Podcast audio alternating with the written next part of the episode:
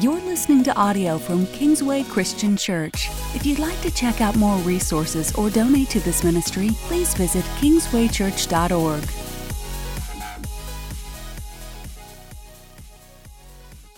Well, good morning, everybody. It's good to be here with you. So, uh, I just want to welcome everybody, all our guests, anybody watching online, either now or later in the week. Welcome. We're glad you're with us.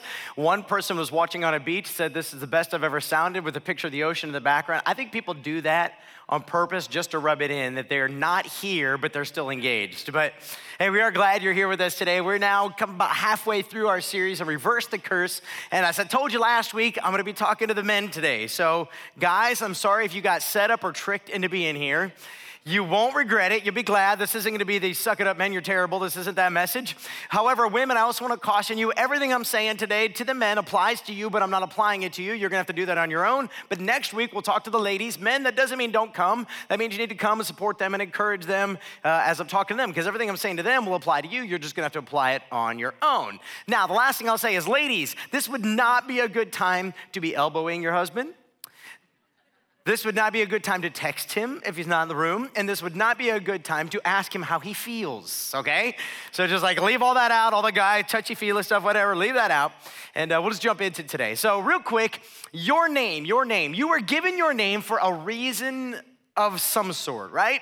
So, like, it came down to it, and they couldn't decide. They just wrote whatever in. Um, one of my good friends, Rick and Patty Beavers, who go to church here, their youngest son is named Patrick. And they said, You want to know how he got his name? I said, No. They said, We couldn't decide it. It was time to write a name down. So we took Pat from Patty and Rick, and we got Patrick. I'm like, Well, there you go. Did you come up with a better story for him? Like, anyway, everybody got their name from something, right? A grandparent, a friend, or whatever it is. I have three little boys, and each of them have very unique names. We did that on purpose. But here's my crazies. You guys are asking me all the time. I don't know if they changed the angle or it seems like it's pointing up the ceiling. Anyway, here's my three crazies. Yeah, there they go. So you got my oldest here on the in the Spider-Man shirt. This is Matthias. We got Levi in the Iron Man shirt, and Nehemiah who's wearing a Thomas. And over here again, Matthias, Levi, and Nehemiah. Just like good pictures of them. So. Uh, the way this went for me, you talked about this little box, right? Matthias Lee is his full name. Matthias was brought home from Taiwan 2009. Lee was his surname. It's like a last name, but it's different. And uh, so we decided to keep that and give him Matthias. Many of you know the story, so I don't need to go into it. But um, Matthias got his name because they drew us names out of a, out of a hat and matched up kids with people who were adopting. And, uh, and I told my mom, Mom, that sounds like Matthias in the Bible. She goes, What does that mean? I go, I don't know. So I looked it up, and Matthias is the Greek form of Matthew, which I'm Matt, in case you didn't know that, and introduce myself. And um, and so, literally, Matthias means a, a gift from God, because that's what Matthew means. So, when you put it together, Matthias Lee means powerful gift from God.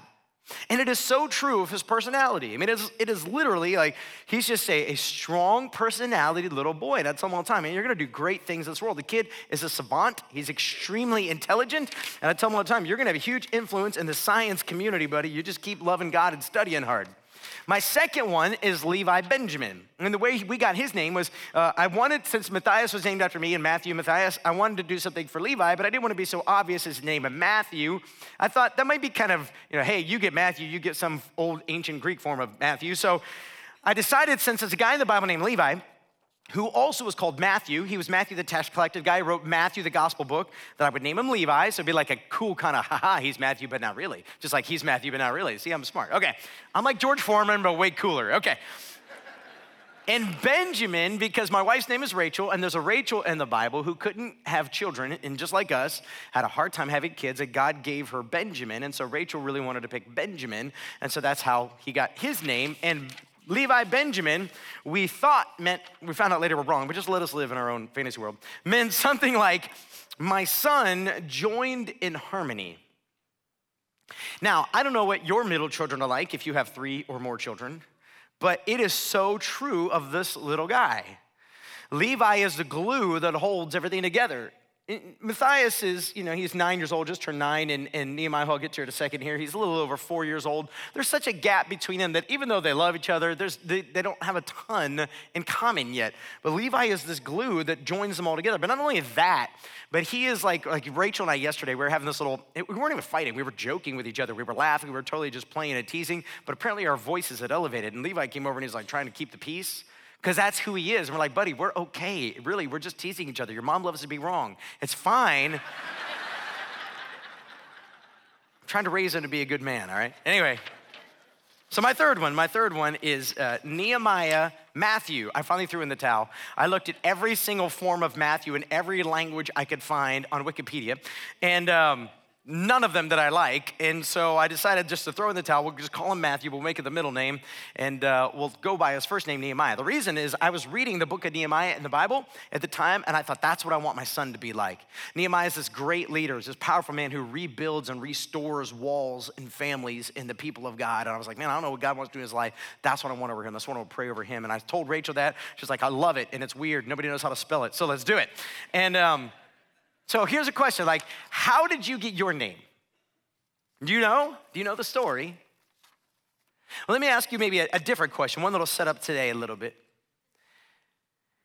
What about your identity? See, in biblical times, names and identities were married together. You were identified by who you were, or who was your daddy, or what you were connected to, or what you did. That's not necessarily true today. And let me just show this to you in the Bible for a minute. We're going to open our Bibles. If you have one, you want to open with us. It's in uh, Genesis chapter 25. I'll be mostly in the NIV today. And while we're turning, let me set the stage for what we're about to look at. In Genesis, God comes to a man named Abraham. He says, I'm going to bless you. And through you, all nations will be blessed. Whoever blesses you, I'll bless. Whoever curses you, I'll curse. That blessing traveled from Abraham to his son Isaac and then from his son Isaac into this very moment. So I realize that's a lot of names, but Isaac marries a woman named Rebecca. And Isaac and Rebecca are about to give birth to their first child. Let's take a look now. Genesis chapter 25, verse 24. When the time came for her, that's Rebecca, to give birth, there were twin boys in her womb. Aren't you glad for ultrasounds? Oh, look, there's twins. The first to come out was red, and his whole body was like a hairy garment. So they named him Esau. Now, Esau would be great if it meant red. It wouldn't be so bad. He's kind of a reddish boy. David's later referred to as ruddy or reddish. But instead, Esau doesn't mean red. Esau means, anybody want to guess? Some of you knew. Not H A R R Y, Harry. H A I R Y, Harry.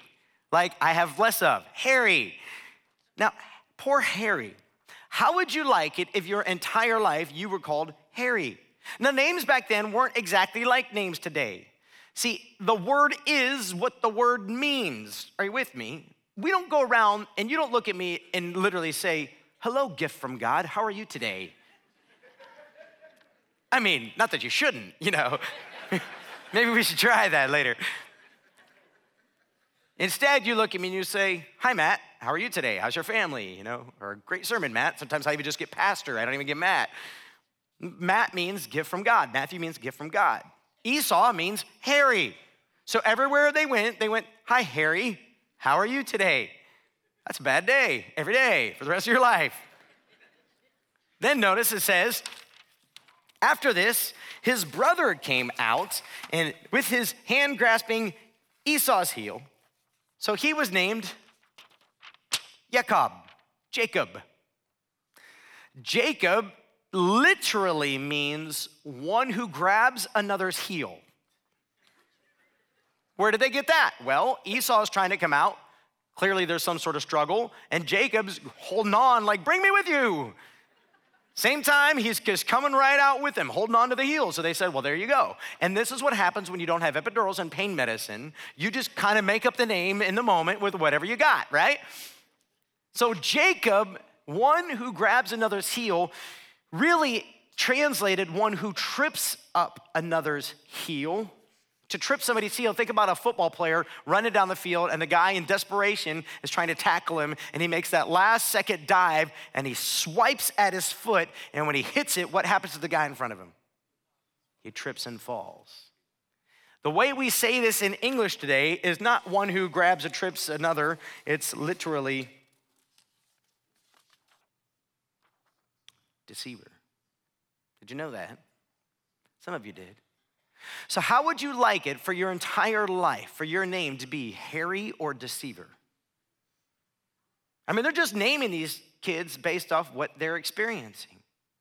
There are some scholars, I don't agree with them, I just want to be clear about that, but there are some scholars who don't believe these names were literal, but the names were inserted later in order to tell the story. Since for hundreds of years, these stories were passed down through what we call oral traditions. They weren't written down, they were told over and over and over again. And if you'll notice, we only have the five or so highlights of the story. There's many, many, many, many, many days and hours and years and situations that are missing because they aren't important to the arc of the scriptures. And so it was believed by some that maybe these names were made up to help tell the story so people would remember it. I don't land there, but it is fascinating, fascinating how accurate these names are. But I'll tell you this my kids' names are unbelievably accurate about who they are in a way that I can't explain.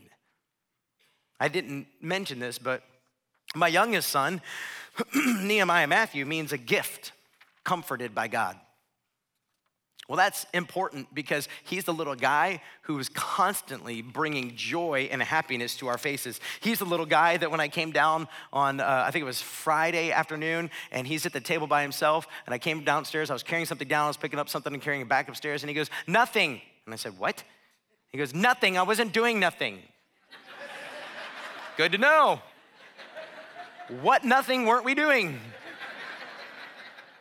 He's just constantly saying the silliest, craziest things. He's constantly bringing joy to our lives because somehow his name has connected to his personality.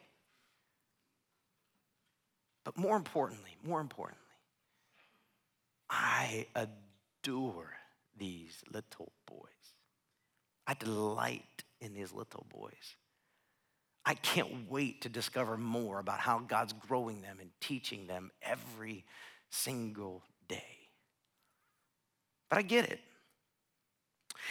I connect easier with certain ones of my boys than others. There at least one of my boys, people even jokingly call him Little Matt because we are so much alike. And one of my boys, I have to go out of my way to connect to because we are not, we don't have a ton alike and in common. But as his daddy, I want him to know how precious and special he is. So I make the extra effort in hopes that he'll know and see and believe that he is adored. What about you? When you were a child, were you important? Were you delighted in? Were you cared for? Were your parents engaged in your well being, your nurturing? Let's be more specific than just simply your parents, especially for you men. How about your dads? I don't know if John Eldredge is 100% right, but John Eldredge says that only a man can bestow masculinity on a boy. And every boy is asking the same exact question. Do you know what it is? Do I have what it takes? Do I have what it takes to be a father, a husband, an employee, a man, to provide, to protect? Do I have what it takes? If a little boy doesn't find the answer to that question, he'll become a man still searching for it. And if he searches for it long enough and he never gets it resolved, then he'll find the place where he is enough and he'll camp out there. And it could be in addictions, could be in jobs, could be in hobbies or sports or a drive, whatever it is. Cars, homes, clothing, a look, a style, because he's still trying to answer the question do I have what it takes?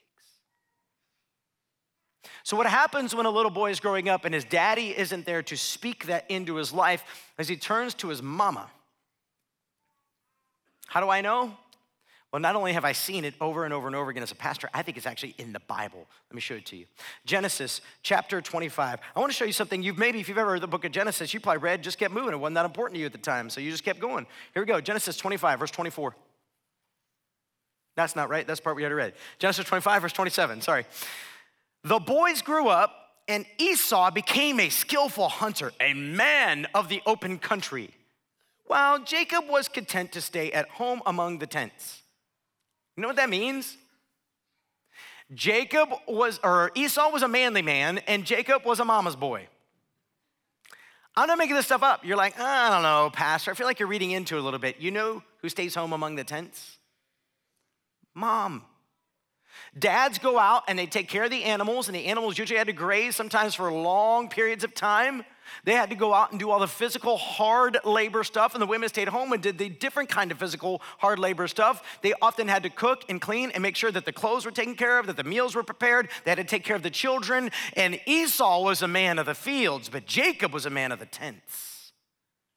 Let me show you this in the King James Version because I think it does an even more profound job of making this clearer. Here it is, the same verse, chapter 25, verse 27 in the King James. It says this And the boys grew, and Esau was a cunning hunter, a man of the field, and Jacob was a plain man. Okay, guys in the room, quick vote. Which one do you want to be? You want to be the doodly dude who's a man of the field, or you want to be the boring, plain man who stays home around the tents?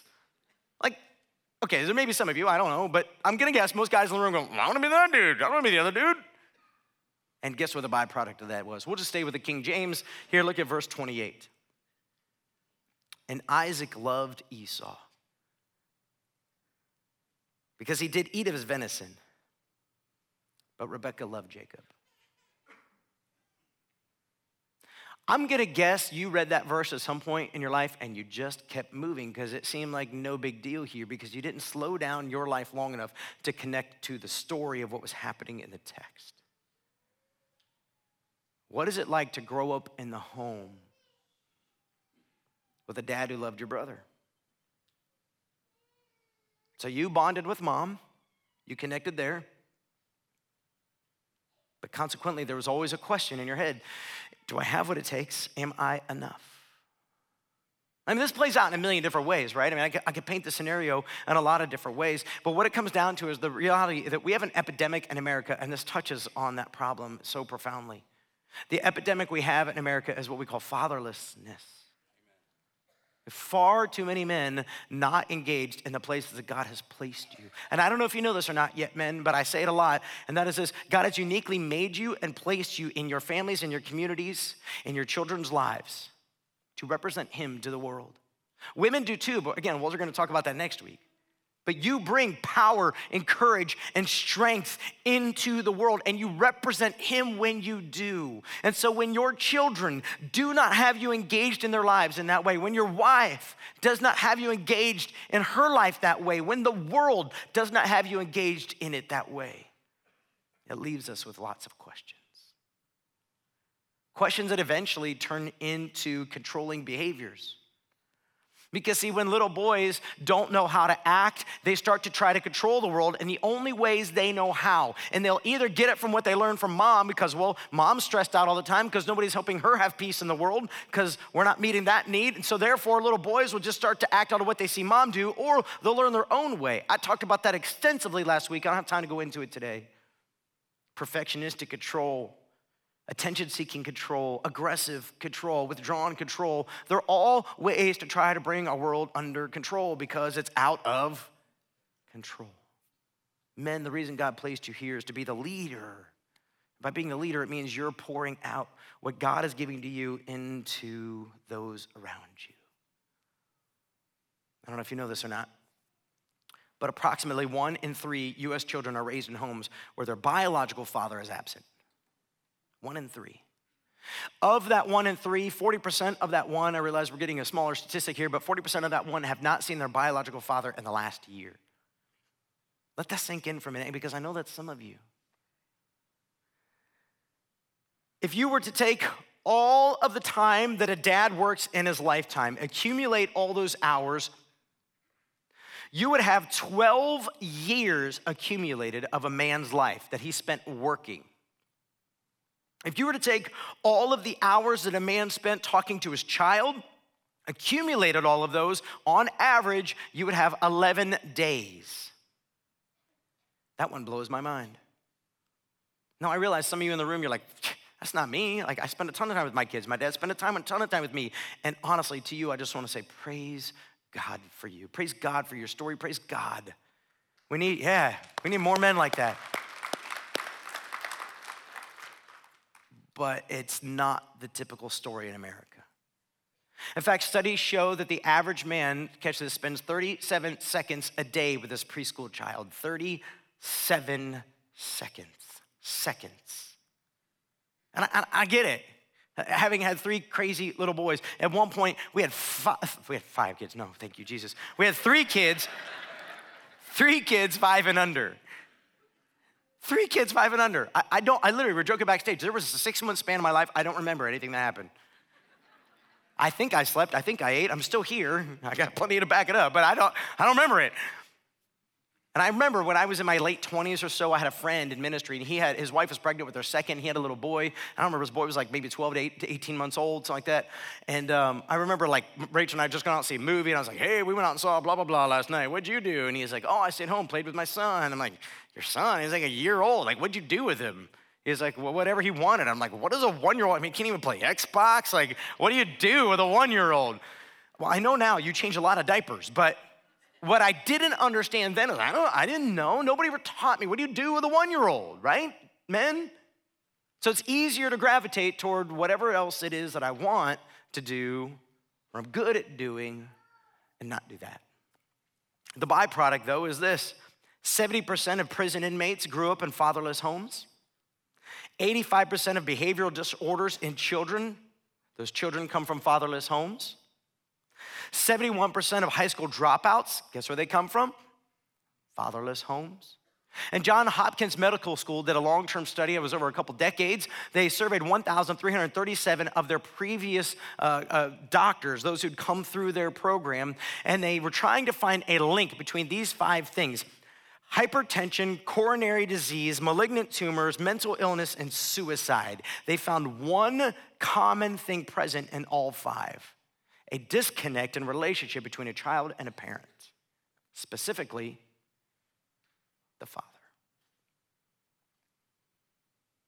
So I wonder what it's like to be Jacob. Your name is Deceiver. You're growing up in the home where dad appreciates your brother a whole lot more than you. So what do you do? You turn to mom and you hang around the tents and you learn to cook and you learn to do the things that in that culture mothers did and dads didn't. That's not a knock. I'm not saying we should go back there. I'm just saying that's the way it was. So, what happens is, um, kind of one, two, skip a few here. I'm going to summarize huge chunks of scripture and what it means. But in that culture, the oldest son, sorry, ladies, again, we'll talk more about this next week, but the oldest son got a double portion of the inheritance. So what happened was eh, there were two brothers, right? There's Esau and Jacob. It says Esau is the oldest. You have to add a number in order to get a double inheritance. So you would split everything up into thirds, and then Esau would get two thirds, and Jacob would get one third of the inheritance. Now that's called the birthright. Then there's the blessing, and the blessing was that special spiritual thing that went from Abraham to Isaac to Jacob that would travel all the way down to Jesus. That's why you open Matthew and Luke in the Gospels, the very beginning of the New Testament, and they go to great lengths to connect Jesus all the way back to Abraham to show that this is a fulfillment of the promise coming from God to Abraham down, down, down, down, down, down, down through generations to Jesus. God fulfilled his promise, in other words.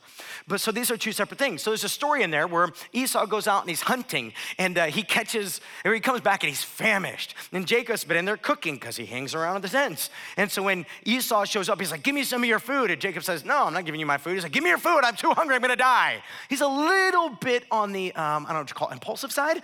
And so Jacob says, I'll give you some food if you give me your birthright. Not the blessing, the birthright, the inheritance. And, and he says, What do I need that thing for? Take it. And he eats the food. He's a little upset later. He's kind of bitter at Jacob. It wasn't even that good anyway. I mean, but he thought to himself, I don't need that. I've got plenty of money. I've, he's got more than one wife. He took multiple wives. He's like, I don't need any of that anyway. I can do for myself. I don't need dad's inheritance to do it all. He's a self made man.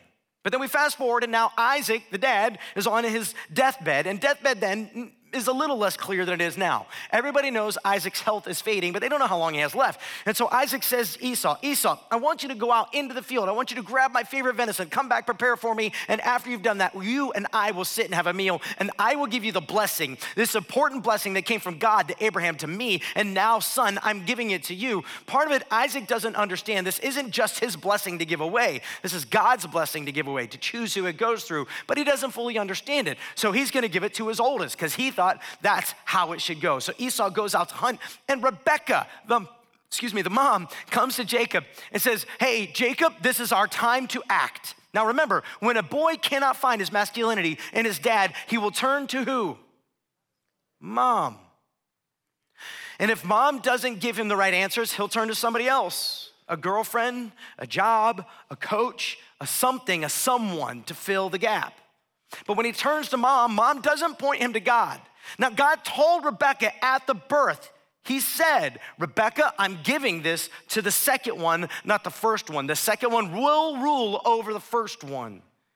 So instead of Rebecca trusting that God would work it out, Rebecca took matters into her own hands and aggressively controlled the situation. She says, Jacob, here's what we're gonna do. I'm gonna go make your father's meal. Go get me one of our animals. Don't go out in the woods and hunt. Just grab one of ours. We'll come in, we'll kill it. I'll make your dad's favorite meal. His taste buds are going anyway. He's an old dude. And he's getting blind anyway. He can't see as good as he used to. What we're gonna do is we're gonna put hair on your arms, here on the back of your neck. We're gonna put your brother's clothing on you, and you're gonna go in and you're gonna steal the blessing. Now, here's where that story picks up Genesis chapter 27, verse 19. Jacob said to his father, I am your I am Esau, your firstborn. I have done as you told me. Please sit up and eat some of my game so that you may give me your blessing. Isaac asked his son, How did you find it so quickly, my son? The Lord your God gave me success. He just blamed God for lying. Then Isaac said to Jacob, Come near so I can touch you, my son, to know whether you really are my son Esau or not. Apparently, the old man has not lost it completely. He's on to them. But he can't tell. Jacob went close to his father Isaac, who touched him and said, The voice is the voice of Jacob, but the hands, the hands are the hands of Esau. He did not recognize him, for his hands were hairy like those of his brother Esau. Oh my goodness, how hairy is that dude? He's got animal skin on his hands. Like, okay, moving on. You'd name him Harry too. So Isaac proceeded to bless him. Are you really my son Esau? He asked. I am. Wow. Then he said, My son, bring me some of your game to eat so that I may give you my blessing. Jacob brought it to him and he ate. He brought him some wine and he drank. Then his father Isaac said to him, Come here, my son, and kiss me. So he went in to him and he kissed when Isaac caught the smell of his clothes, he blessed him and said, I don't miss this. Isaac is sitting in the presence of his daddy. All he's ever wanted is a blessing, and he's about to get it. But every word that's spoken from here forward wasn't meant for Isaac, it was meant for Esau. I can't even I can't even begin to understand how much that must have hurt. Ah, the smell of my son. Do you hear the delight of the dad over his son? It's just not this son. It's like the field that the Lord has blessed.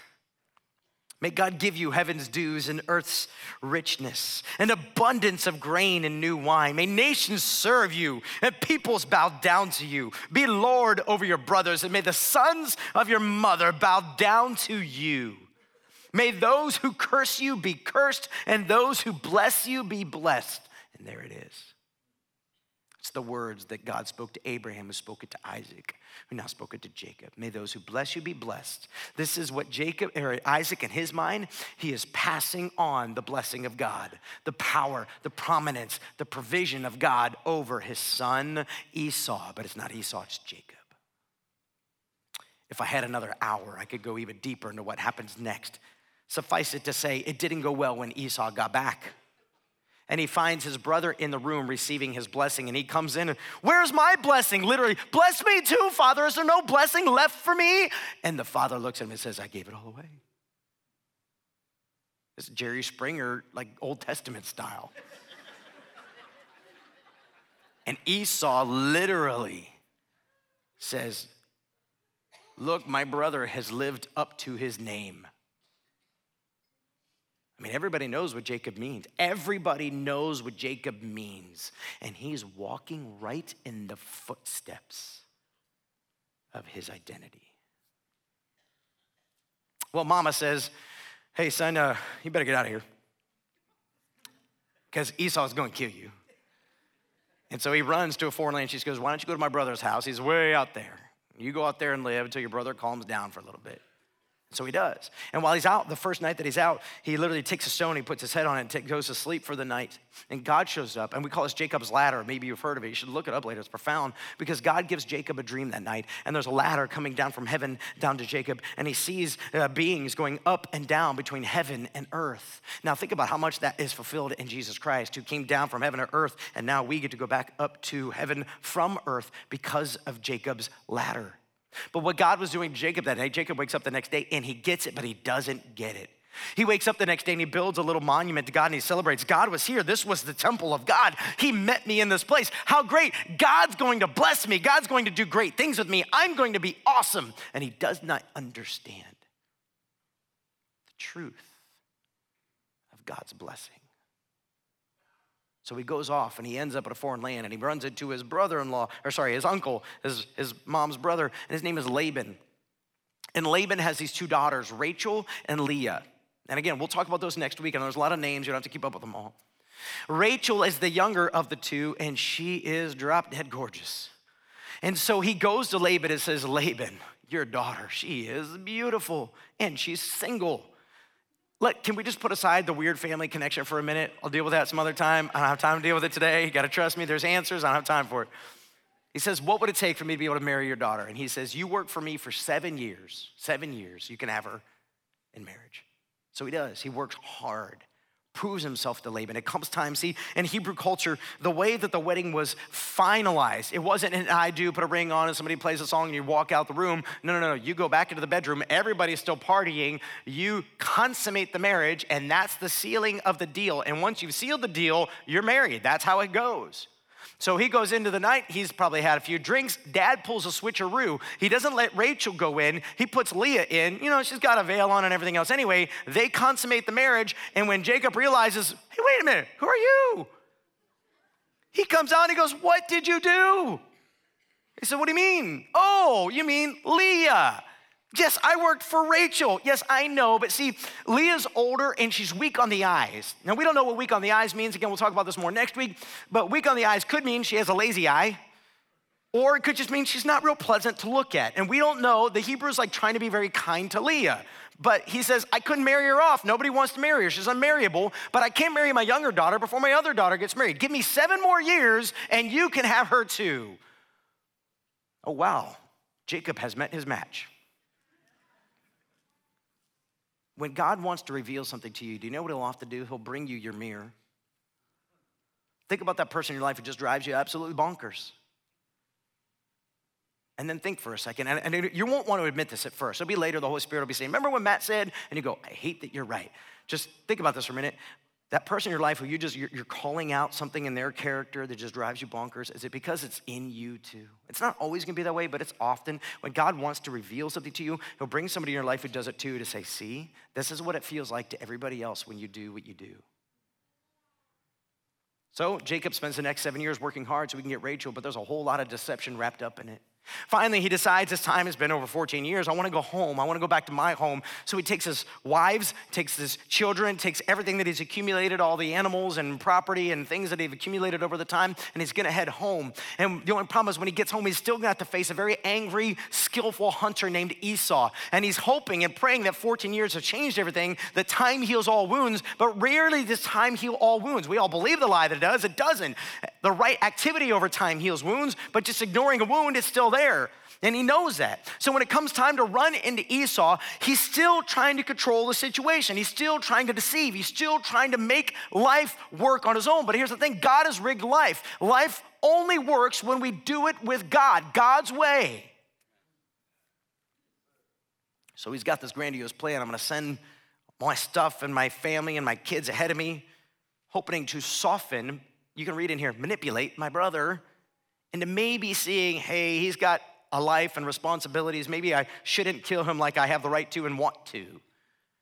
Let's pick up that story. Genesis chapter 27, verse 34. That's not right.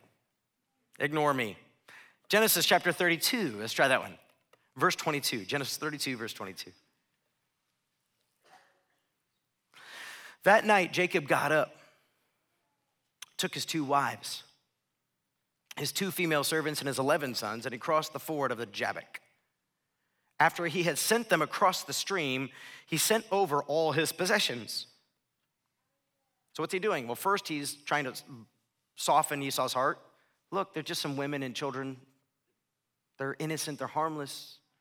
And here's my possessions. You can have everything I own, just don't kill me. So, Jacob was left alone. And a man wrestled with him till daybreak. A what? The Bible does this really crazy stuff sometimes. Go pull up Google Maps later and just look up this area, right?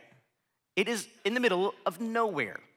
Even today, it's pretty much the middle of nowhere, although Back then, it literally was the middle of nowhere. There's no city, there's nothing developed. I mean, there's nowhere. And a dude comes walking up. He has nothing. He just sent his wife, his children, all of his servants, everything he owned, he just sent on ahead. It's him. So, like, if this is a thief in the middle of the night, he's got nothing to gain. Where is this guy coming from out of the middle of nowhere? And why is he coming up to Jacob? But then this happens.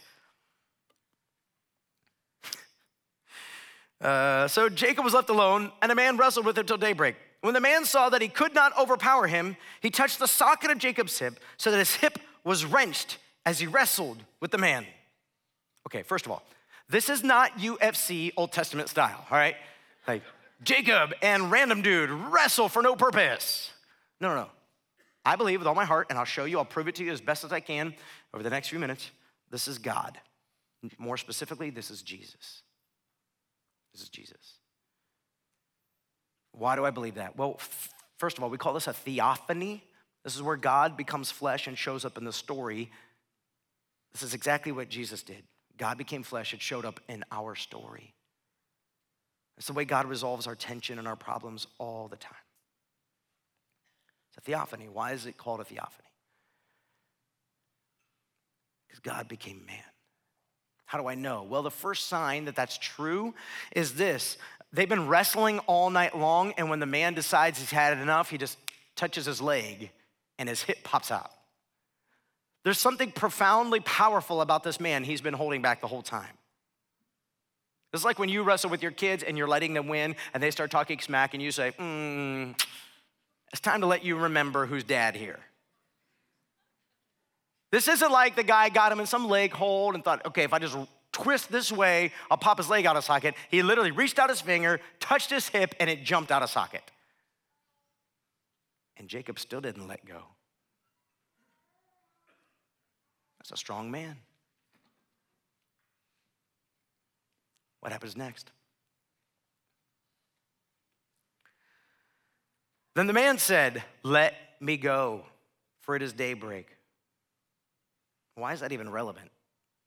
Well, I don't know how familiar you are with Bible stories, but if you go back into a different part of the Old Testament, jump forward to the story of Exodus, there's a guy named Moses, and he goes up on a mountain to meet with God. God gives him the Ten Commandments. And uh, Moses looks at God and says, I want to see your face. Let me see your face. And God says, You can't see my face. In the garden, Adam and Eve saw God's face and they could handle it. But after the garden, since sin has entered, the glory of God would crush us under the weight of our sin and despair. And God says, No, Moses, I'll put you in this cleft. I'll cover you with my hand and my glory will pass by. You'll basically see the back of me, but you can't look at me. So in this moment, we've got this man wrestling with God. He says, You got to let me go. Why? The sun is coming up. Why should I care that the sun is coming up? You can't see my face. I mean, it's just a deep metaphor. It's not a literal thing, but it is a literal thing. It's one of those Bible things. You can't see my face. Why? Because I'm God. If you see my face, you'll die. You're like, I don't know, Pastor. Let me keep going, all right? But Jacob replied, I will not let you go unless you what? There it is. I will not let you go until you bless me. Nope. What's Jacob been looking for his entire life? A blessing. He's been looking for a blessing from his father, but he's been looking in the wrong place. He started with his earthly dad, and when he didn't get it there, he went to his uncle. And when he didn't get it there, he's now wrestling with a man in the desert. I will not let you go until you give me the blessing. Hmm. And the man asked him, What's your name? Deceiver, he answers.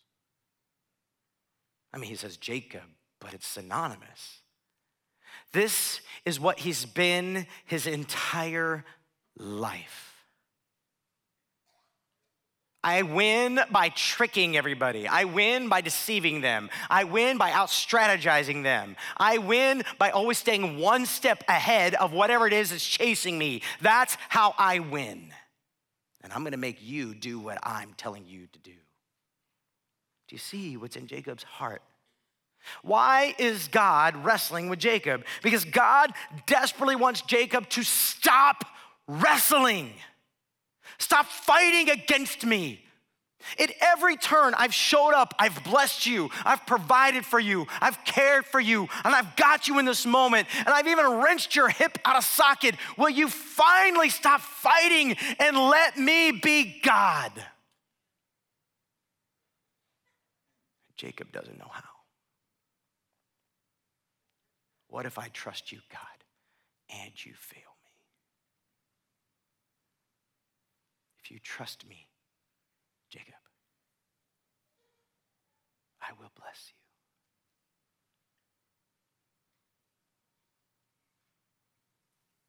So, what's the name that you were given? What name did your father put on you?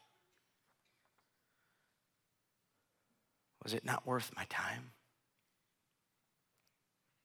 He was too busy working playing sports. He was too busy chasing his hobbies or his friends. Was that the identity you got from your dad? Is this the one you're giving your kids? Maybe it wasn't that.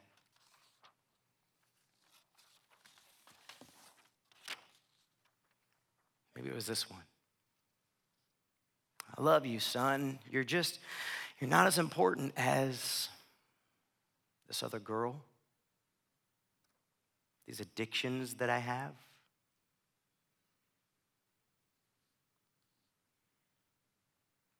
What was it when you were a child and you were wondering, men, am I enough? Do I have what it takes? What was it you were given? Were you given an answer to your question?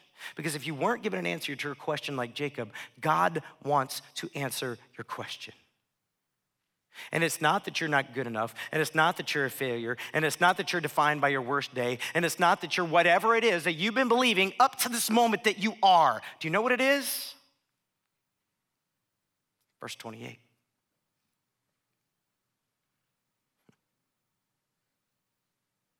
Then the man said, your name will no longer be Jacob, but Israel. Because you have struggled with God and with humans and have overcome. That's what Israel means. Something along the lines of overcomer, victorious, winner, one who wrestles with God and with men and has overcome. Why? Because God loves you. It's not because you've earned it. It's not because you've proven anything. It's simply because He is good and He delights in you. He loves to cherish you. You are special to Him, important to Him. And all those lonely moments and times and days when you wondered why you weren't important enough, why nobody was there for you, why God had abandoned you, why did He allow this to happen? And all of those moments, your Heavenly Father wept with you. He sat with you. He fought for you. He cried for you because you were enough to him. And man, you, yeah. And he wants to change your identity from whatever it is you're chasing.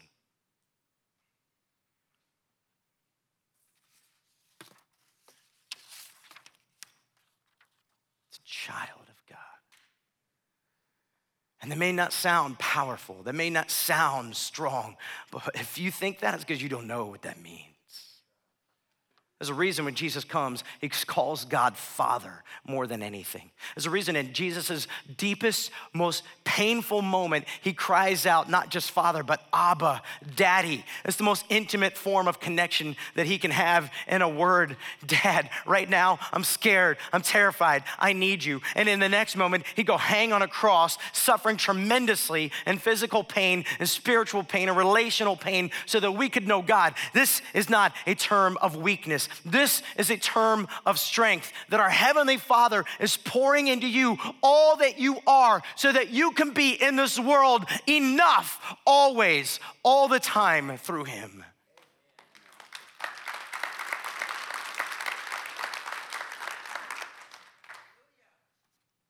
Jacob said, Please tell me your name.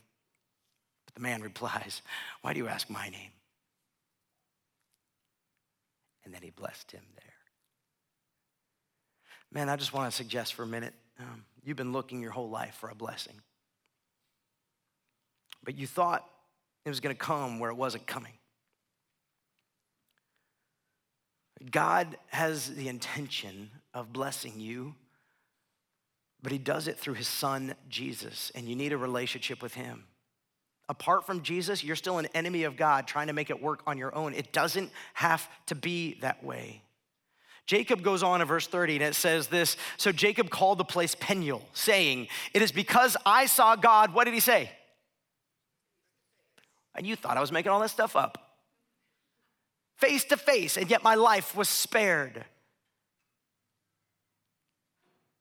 God showed us his face when he showed us Jesus Christ. He says, This is the exact representation of who I am. When you look at him, you look at me. It's why Jesus says, I and the Father are one. When you see me, you see him. When you see him, you see me.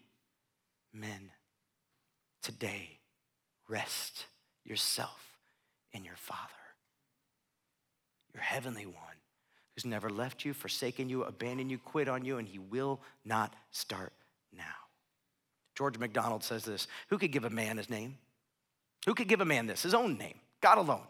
For no one, no one but God sees what the man your Father is looking upon you with grace. He wants to flip your script, He wants to change your story. The question for all of us is will you let Him? Are you gonna have to keep fighting and wrestling and kicking and screaming and doing it your own way? Are you finally gonna say, God, I'm done fighting, I'm done running, I'm done wrestling. God, do whatever you want in me. Wherever you want me to go, I'll go. Whatever you want me to say, I'll say. Whatever you want me to do, I'll do. God, just take my life and do whatever you want with it because it's there and it's only there, men, that you find the meaning and the purpose that you've been searching for. The answer to your question. You are enough. So if you're a man in this room, and this sermon, in any way, shape, or form, is connecting with you, I'm gonna ask you to do something bold. I'm gonna ask you just to stand right now. Ladies, you do not need to ask him later why he stood, all right?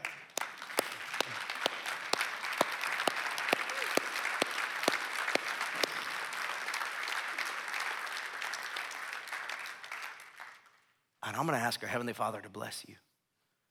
As soon as I'm done, we're going to go right and do communion. So when I say amen, you just, just take some time to be with Jesus. Communion service, just stay in the room. You're fine. When I'm done praying, they go get communion, I'm gonna go right there. I'm actually gonna move this stuff over there, then I'm gonna go right over there under that screen. Our, our people are gonna come down who help make decisions. Look, if you're in this room and you've never given your life to Jesus, You need a new name. You need the name Christian. You need the name saved. You need the name found. You need the name light. It's time to stop running from God and run to Him instead. Let's pray. Father in heaven, oh God, I thank you for these men. These are game changers, these are world changers right here. God, there are maybe men right now, even at home, watching online or, or live or right now. God, I just pray that you'd speak to their hearts as they lift up their hand to you. Father, bless these men. You love them. You've never given up on them. You've been following them, pursuing them, wrestling with them, trying to get them to stop being in control all the time. Just lay down and surrender. That is a absolutely terrifying thing to say to a man. God, we can't do that apart from your spirit wrestling us. Because God, we're, we're afraid to let anybody else be in control. Every single man in this room can say that. But God, it's only in surrender to you that we find the strength we were looking for all along in ourselves. So, God, break us. Throw our hip out of socket, our back out of socket, or whatever you got to do, Father. Strip away from us every false thing that we've put up, that we are putting forward for everybody else to see, God. But in, in the meantime, we're hiding the real us from you. God, meet us in this place and speak a new name over us. Bless us, Father. Help us to see ourselves not the way the enemy accuses us of our sin as deceivers or as liars or as losers or as fakes or as whatever it is. Instead, God, give us that name overcomer, victorious, winner, my son. God, we love you give us the strength to live from that place in our families, in our workplace, in our marriages, and in our church. We ask all this in Jesus' name.